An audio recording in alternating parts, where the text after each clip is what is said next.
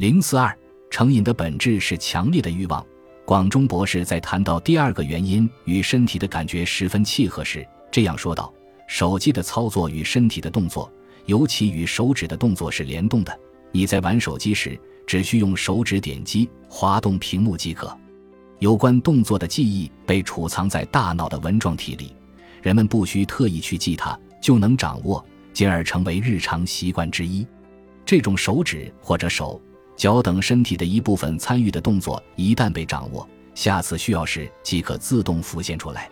比如骑自行车，只要学会控制把手和平衡，下次骑车时，即便不刻意回想动作要领，也能骑起来。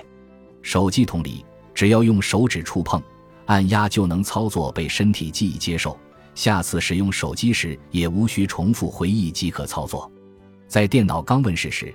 人们需要通过输入代码指令来控制它，直到后来只需点击鼠标即可轻易完成操作，电脑才一下子普及起来。手机在这方面比电脑更先进，动一动手指就可以了。这种手指与手机的简单联动，即使不熟悉机械的幼儿、老人也能轻松掌握，所以才能成为人们的习惯。当然，如果只是成为习惯，也不会构成什么大问题。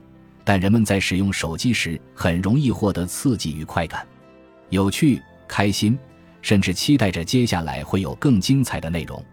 这么一来，就不能说是习惯了，更想要、更想玩。这种心情会变得愈发强烈。成瘾的本质是想要这种强烈的欲望。